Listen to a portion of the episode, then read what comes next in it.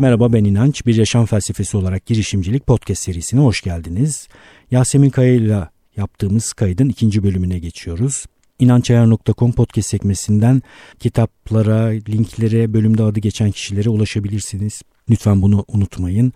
Ayrıca inançayar.gmail.com adresinden bana e-posta gönderebilirsiniz, fikir sorabilirsiniz, fikrinizi danışabilirsiniz. Haydi bakalım sohbetimize geçelim. Seri girişimcilik e, kavramını geçirdin arada. Ben de kendimi seri girişimci olarak tarif ediyorum artık. E, bir şeyin var mı peki bu seri girişimlerle ilgili bir şemsiye kavramın yoksa seni heyecanlandıran herhangi bir şey olabilir mi? Bir kategori var mı? Aslında birkaç şeyi deneyimlemek istiyorum. Yani şu anda hizmet sektörünün içerisinde evet. elle tutulamayan, gözle görülemeyen bir şeyi e, satma ve e, geliştirme çabası içerisindeyiz. Bir kısmı bununla ilgili üretmeye ya da yapmak istediğim şeyler ama bir kısmı da işte mal dediğimiz, ürün dediğimiz bir takım evet. e, değerleri de ortaya koyarak onlarla da ilgili bir Benim şey yapıyor olmak ve burada ama bir takım paydaşlarla, çözüm ortaklarıyla birlikte ilerlemek gerektiğini düşünüyorum. Yani ortaklarınız, paydaşlarınız olmalı ki bu e, farklı alanlardan da beceriler gerektiren işte multidisipliner olmayı gerektiren bir iş. O yüzden bu işi ne kadar zenginleştirirsek paydaşlarla o kadar başarılı olabileceğini düşünüyorum. Harika. Ben de kendime şöyle bir şey koydum. Öğrenme çıkarabileceğim. Beni az çok tanıyor artık dinleyenler. Yani felsefeye niye bulaştım? Çünkü hiç anlamadığım için bulaştım. Matematikte bir zihinsel sıçrama yaşadım. ilgimi çekti.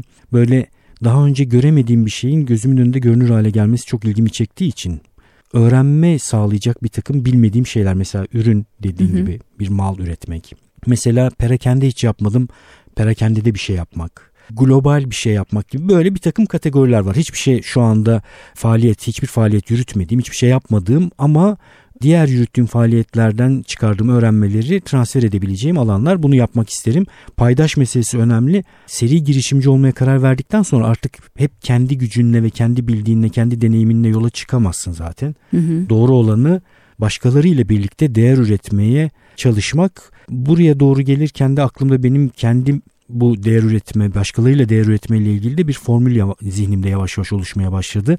Olgunlaşmadan şimdi burada paylaşmayacağım ama sana anlatırım Yasemin bu arada. tamam şanslıyım ben. ee, son, sonra da burada ben de size da anlatacağım. Biraz, biraz olgunlaşınca da burada anlatırım.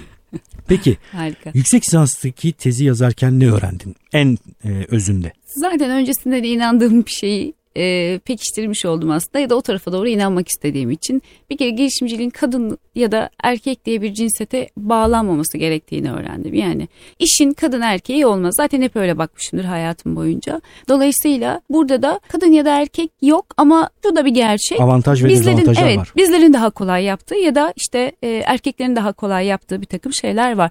Bu da işte nereden geliyor dersen bir takım fiziksel özelliklerimizden, bilişsel özelliklerimizden, e, yüzyıllar hatta bin yıllar boyunca işte bir takım genetik kodlarımızdan geldiğini düşünüyorum. Şu tarafı da var. Tarihsel olarak erkeklerin elinde kalmış olan bir sürü sektör ve iş var. Onlar yavaş yavaş terk ediliyor. Dolayısıyla fırsat eşitliği de yok. Evet. Yani daha çok zaten problem fırsatların eşit olmamasıyla alakalı. Ee, erkek... Erişebilirlikle ilgili aslında fırsatlara erişebilirlik, bilgiye erişebilirlik, evet. kaynaklara erişebilirlikle Daha ilgili. Daha demokratik bir hale geliyor dünya bu açıdan. Hı hı hı. Yani dünyadaki bir sürü kaynağa ulaşabiliriz. Onun için kadınlar, erkekler eşit, biraz daha eşit bir şekilde. Bu mesele belki kadın ya da erkek ayrımı üzerinden değil de insan varlığı üzerinden evet bakmak. Ya, ben zaten diğer ayrım türlerini gerçekten çok gerici buluyorum. Ee, milliyet, e, din, her, her tür. Yani insanı insan olma paydasında ele aldığımızda e, daha farklı farklı olan şeyler birbiriyle konuşabilir hale geliyor. Hı hı. Bu zenginlik değerli bir hale dönüşüyor, güzel bir hale dönüşüyor. Ben bunun çok önemli olduğunu düşünüyorum. Umarım o hale gelir. Peki girişimcilikle ilgili bir çerçeveden söz ettin. Üçlü bir çerçeve. Onu biraz açalım mı?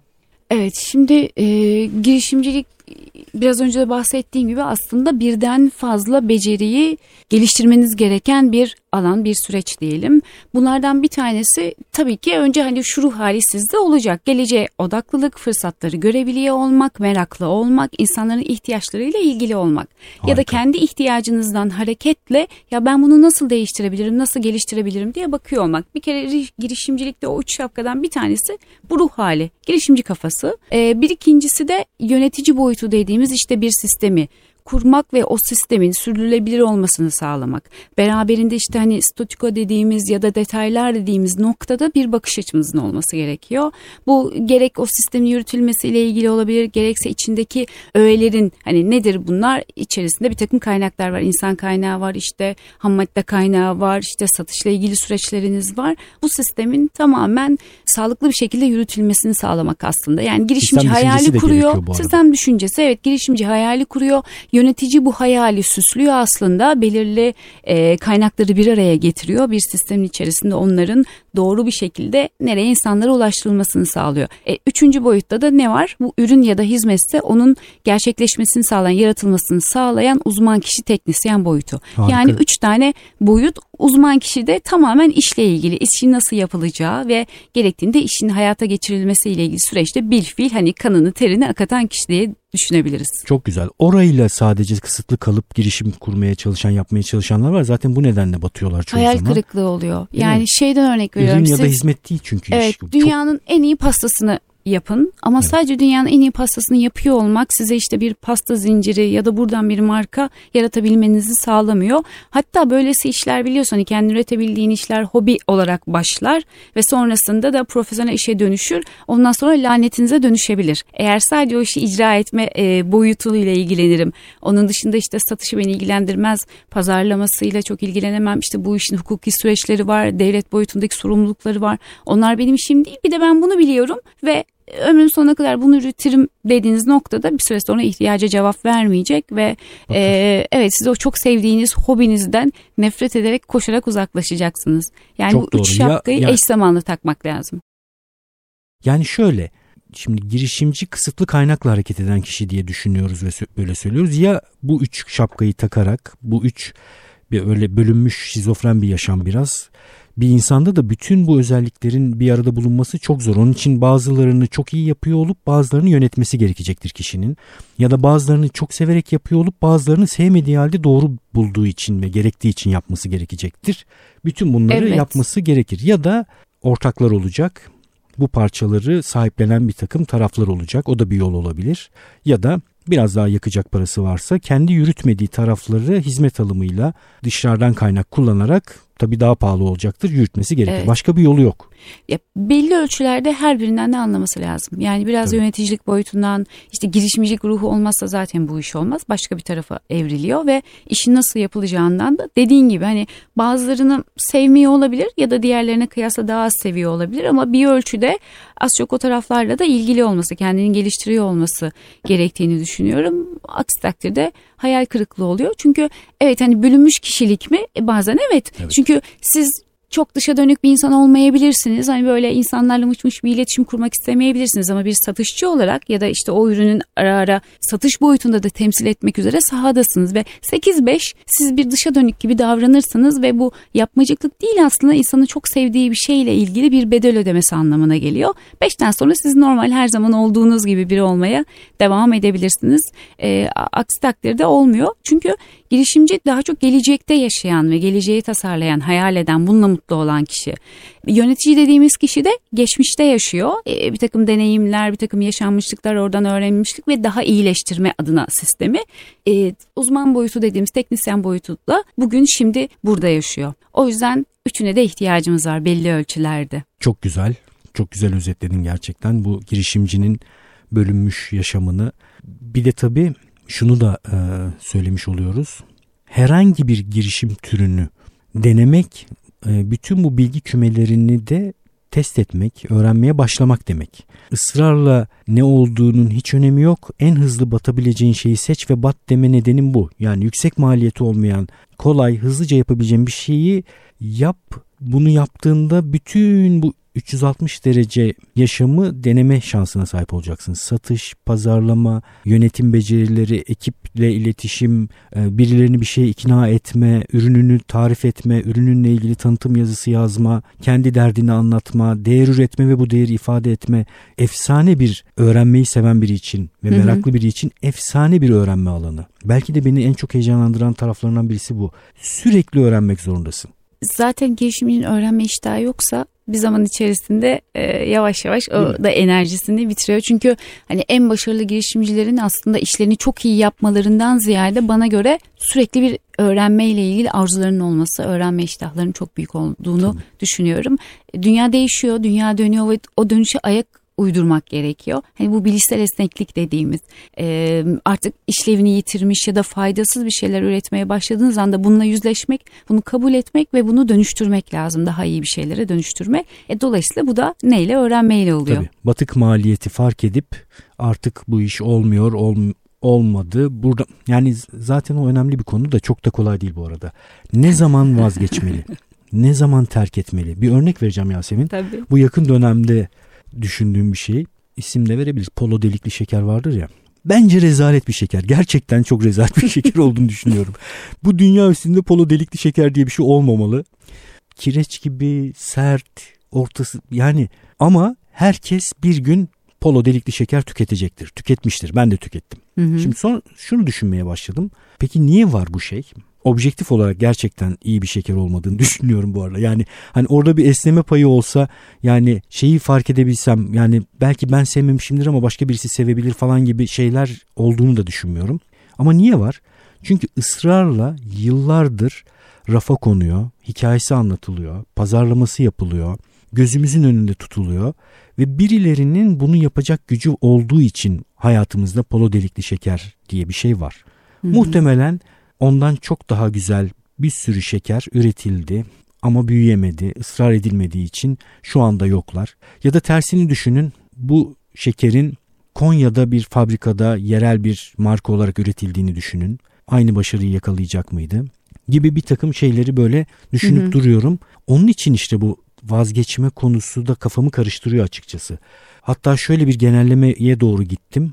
E, tabii dinleyenler de sen de test edin bunu bu düşünceyi. Dedim ki eğer teknolojinin karşı koyamayacağı yani teknolojik e, değişime ayak uydurması gerekmiyorsa kategori çünkü teknolojiye ayak uydurması gerekiyorsa ısrarla aynı şeyi raflarda tutuyor olman sana bir şey sağlamayacaktır. Yani şu an 20-30 senedir rafta Walkman tutuyor olsaydın da bir şey sağlayamayacaktı bu sana. Çünkü teknoloji değişiyor. Eğer senin kategorin teknolojiden etkilenmiyorsa çok fazla ısrarla raflarda tutabiliyorsan ve güzel hikaye anlatıyorsan, e, o markanın etrafında güzel bir hikaye oluşturuyorsan başarılı oluyorsun. Hı hı. Kesinlikle. Değil mi? Yani nostaljik bir şeyler yapıyorsan ve hala satıyorsa Sen seviyor, devam. seviyor musun? Biraz böyle kırgın bakıyorsun bana. Polo delikli şeker mi seviyorsun? Ya araya girmeyeyim dedim ben seviyorum. Sever misin? Gerçekten. Ama biraz konuşalım. Tamam artık marka ismi kullanmayalım da nesini seviyorsun? Ya neden yersin onu? İşte ferahlamaya ihtiyacın olduğu zaman böyle bir freshlik gelsin istediğinde benim için de tek amacı bu aslında. Yani böyle tutkunu değilim ama aralarda böyle yol tuttuğunda arabada giderken seyahat ederken. Çok daha keskin naneli şekerler evet, var. Evet. Aa, bilmiyorum. Belki de işte bu marka, marka bilinirliği. Markete gittiğiniz zaman bu anlamda hani algısal olarak e, ilk böyle çağrışım yapan ya e, mide bulantısına iyi gelir ya da araba yolculukta alınır dendiğinde ilk o alın, elimize geliyor ve elimize atıyor olabiliriz. Ama tamam. işte markanın gücü. Tamam yani şurada iki kişiyiz. Yüzde elli e, polo delikli şeker, şeker, şeker seviyor. Markayı kutluyorum. Tebrik ediyorum. Gerçekten bu ürünü satabildiğiniz için sizi tebrik ediyorum. Varsa bir polo delikli şey polo delikli şeker ürünüyle ilişkili birisi varsa dinleyenlerden e, kendisiyle sohbet etmek, misafir etmek evet. istiyorum. Çok küçük ben de bu e, vazgeçme konusunda işte stratejik vazgeçme dediğimiz aslında girişimcilikte Seth Godin'in de dip kitabında bahsettiği o kitapta sen de önermiştin zaten benim de sevdiğim kitaplardan bir tanesi. Bir noktaya gelince vazgeçmemiz gerekiyor. Yani neresi orası? Tekrar yeni bir şeyden başlayabilecek kadar elinde bir kaynak bırakmak belki de. O Çünkü... Nasim, Nasim Talep de söylüyor zaten enayilik öbür türlüsü. Hani tek denemelik işin varsa yapma onu. Evet yani girişimcilik Ama, şunu gerektirmiyor yani varını yoğunu her şeyi ortaya evet. koyacaksın canın dışına evet. takacaksın ve bu işi öyle bir şey yok. Hani hep başarılı olmamız gerekiyor evet sen yaparsın biri yaptıysa neden yap böyle değil yani bu romantizmin altında ezilmememiz gerektiğini düşünüyorum. Ne zaman vazgeçeceksin peki Yasemin sana sorayım ne zaman vazgeçiyorsun ya da vazgeçmeden önce en son denediğin birkaç kaldıraç gücü yüksek strateji varsa onlar nelerdir? Ne zaman vazgeçiyorsun? Ee... Düşün daha önce düşünmediysen şimdi düşün. Yani sen Ne zaman yani vazgeçme kararını hangi kritere göre alıyorsun bunu söyleyebilirsin. Ne zaman vazgeçiyorsun ne olursa vazgeçiyorsun bunu söyleyebilirsin. Bir de son çırpınmaların neler? Hı hı. Genelde yani insan vazgeçmeden önce son birkaç şey dener. Onlar ne, ne tür şeyler oluyor? Çok hani, ani sordum da bir. Ne, ne zaman vazgeçiyorsun? Hani geçmiş tecrübelerinde özellikle finansal yeterlilik çok önemli. Yani bir işletme eksiye gidiyorsa artık durmalı. Yani evet yani e, eksiye gittik ama hala kasamızda işte x rakam var değil. Sonuçta bir hani kuruluş sermayesiyle başlıyorsun. Belirli ölçülerde seni de hayatını asgari düzeyde idame ettirecek şekilde bir e, yan tarafta garantinin olması gerekiyor. E, o garanti belli ölçülerde satışlarla da hani tamamlanıyor, eksiklikçe tamamlanıyor ama hani başlangıç noktasına geri gelip oradan da eksiye gitmeye başlıyorsan, başlıyorsan eğer evet. E çünkü bir hesap eksiye gitmediği baş eksiye gitmeye başladığı andan itibaren eksi olur. Yani onun tekrar artıya gelme ihtimali. Orada çok büyük işte Güzel bir çabalar. ayrım koydun. Ama bazı durumlarda da çok aşırı bir eksiye gitme olmuyor. O durumlarda ne yapacaksın? Bunu bunu kabul ediyorum bu kriterini. Yani maddi olarak eksiye doğru yazmaya başladıktan sonra o alarm alarm alarm. Yani bir işletmenin tarifi budur zaten. Kar yapıyor olmasıdır değil mi işletme? Hı hı. Kar yapan bir varlıktır. Zarara doğru geçti mi hızlıca karar veririz. Ama bazen de öyle oluyor ki ne zarar ne kar böyle arada derede gidiyor. O zaman nasıl vazgeçiyorsun? Şöyle düşünüyorum. E, şimdi bizim yaptığımız e, işte örnek veriyorum 100 tane kapı çalıyorsunuz 100 müşteriye gidiyorsunuz ve onlardan işte şu kadarı teklife dönüyor şu kadarı da satışa dönüyor. Evet. Yüzde işte 5 kişi diyebilirim 100 görüşmeden 5 kişi. Şimdi siz son 200 görüşmenizde 2 kişi geri dönüşü aldıysanız demek ki burada hani finansal olmayan boyutta da gerçekli bir e, şey var. Hani başarısızlık var ya da işte beklenenin hmm. sonucu alınamama ile ilgili bir durum söz konusu. Sen bayağı analitiksin. Ee, biraz solun evet, ucunda evet. oldum. Çok temiz şeylere bakıyorsun. Yani bir diyor Yasemin şunu söyle. Finansa bakarım. Eksiye düştük. Alarm alarm alarm. İki gözlerdeki pırıltıya bakarım. 200 kişiyle konuştum. 3 tanesinin gözü parlıyorsa anlattığım şeyde bir sıkıntı var demektir. O, o bu nedenle vazgeçebilirim. Peki bunu da kabul ediyorum. Hı hı. İkinci kısma geçelim. Son denemelerin ne tür denemeler olur? Ne, hangi kategorilerde? Ben bir örnek vereyim. Hı hı. Soruyu biraz daha açmış olayım. Mesela ben insan kaldırıcını kullanmak yönünde bir eğilim gösteriyorum son e, noktalarda. Diğerleri daha çok benim düşündüğüm, yapmaya çalıştığım şeyler olduğu için bu işe katabileceğim, yardım alabileceğim bir insan düşünmeye çalışıyorum son noktalarda. Hı hı. Kaldıraç gücünün çok yüksek olduğunu düşünüyorum çünkü. Yani şu an X bir marka Elon Musk'a bir tweet attırabilirse ben mesela diyelim ki bir tweet attırabiliyorum benimle ilgili ve yaptığım bir işle ilgili daha yüksek kaldıraç gücü olan bir şey olamaz herhalde. Hı hı. Şöyle bir şey olabilir diye geliyor aklıma. E, işimle bağlantılı bir şeyler yan arayışlara girebilirim. Yani hani söz konusu e, gerçekleştirdiğimiz hizmette yol alamıyorsak eğer acaba bununla ilgili başka ne yapabilirim diye e, yanı sıra bir şeyleri yani arayışında olabilirim. Yani aynı faaliyeti yapıp ama e, hizmet etmediğim bir pazar segmenti. Pazara da girebilirim ama hani e, ürünümle ilgili farklı onu değiştirerek acaba nasıl paketlerim ya da buna yakın bir şeyi bağlantılı bir şeyi ne yapabilirim yani örnek veriyorum işte Almanya pazarına çalışıyorsam eğer oradaki hedef kitlenin özelliklerini göz önünde bulundurarak başka bir Avrupa ülkesine de gidebilir miyim diyorum. Ya da eğitim danışmanlık işi yaptı yapıyoruz işte hali hazırda. Tamam buradan çok bir sonuç alamıyoruz ama işte yaz ayları geliyor. Bunu nasıl farklılaştırabiliriz? Outdoor bir şeyler yapsak mı acaba deriz. Hmm. bizim işimizle bağlantılı işte e-learning adına bir şeyler mi yapsak? İşte hmm. normal sınıf içi eğitimlerinde de e, işler yavaşladı. Alternatif ne olabilir İnovasyon. diye. İnovasyon evet mevcudun içerisinde bir şeyleri değiştirmeye, ürüne değer katma ile ilgili bir şeyler yapabilirim. Söylediğinde hani çok haklısın. E, kimlere nasıl ulaşabilirim? İşte network anlamında diğer kaynakları nasıl değerlendirebiliriz? Zaten bakılabilir ama yanı sıra da bunu yapardım herhalde. Çok Farklılaşmaya güzel. giderdim. Güzel, iyi, iyi hamleler. Dinleyenlerden şu anda işi sıkışmış durumda olanların kullanabileceği hamleler bence. Çünkü Önemli bir nokta bu. Vazgeçme kararını ne zaman vereceğini biliyor olmak. E, çoğu zaman batık maliyet yüzünden batık maliyet kavramını iyi düşünmek, iyi çalışmak lazım. Yani hı hı. hayat batık maliyetlerle dolu. Bir batık maliyet kavramı, iki fırsat maliyeti kavramı. Bu iki kavram önemli. Batık maliyeti tekrar hatırlatayım.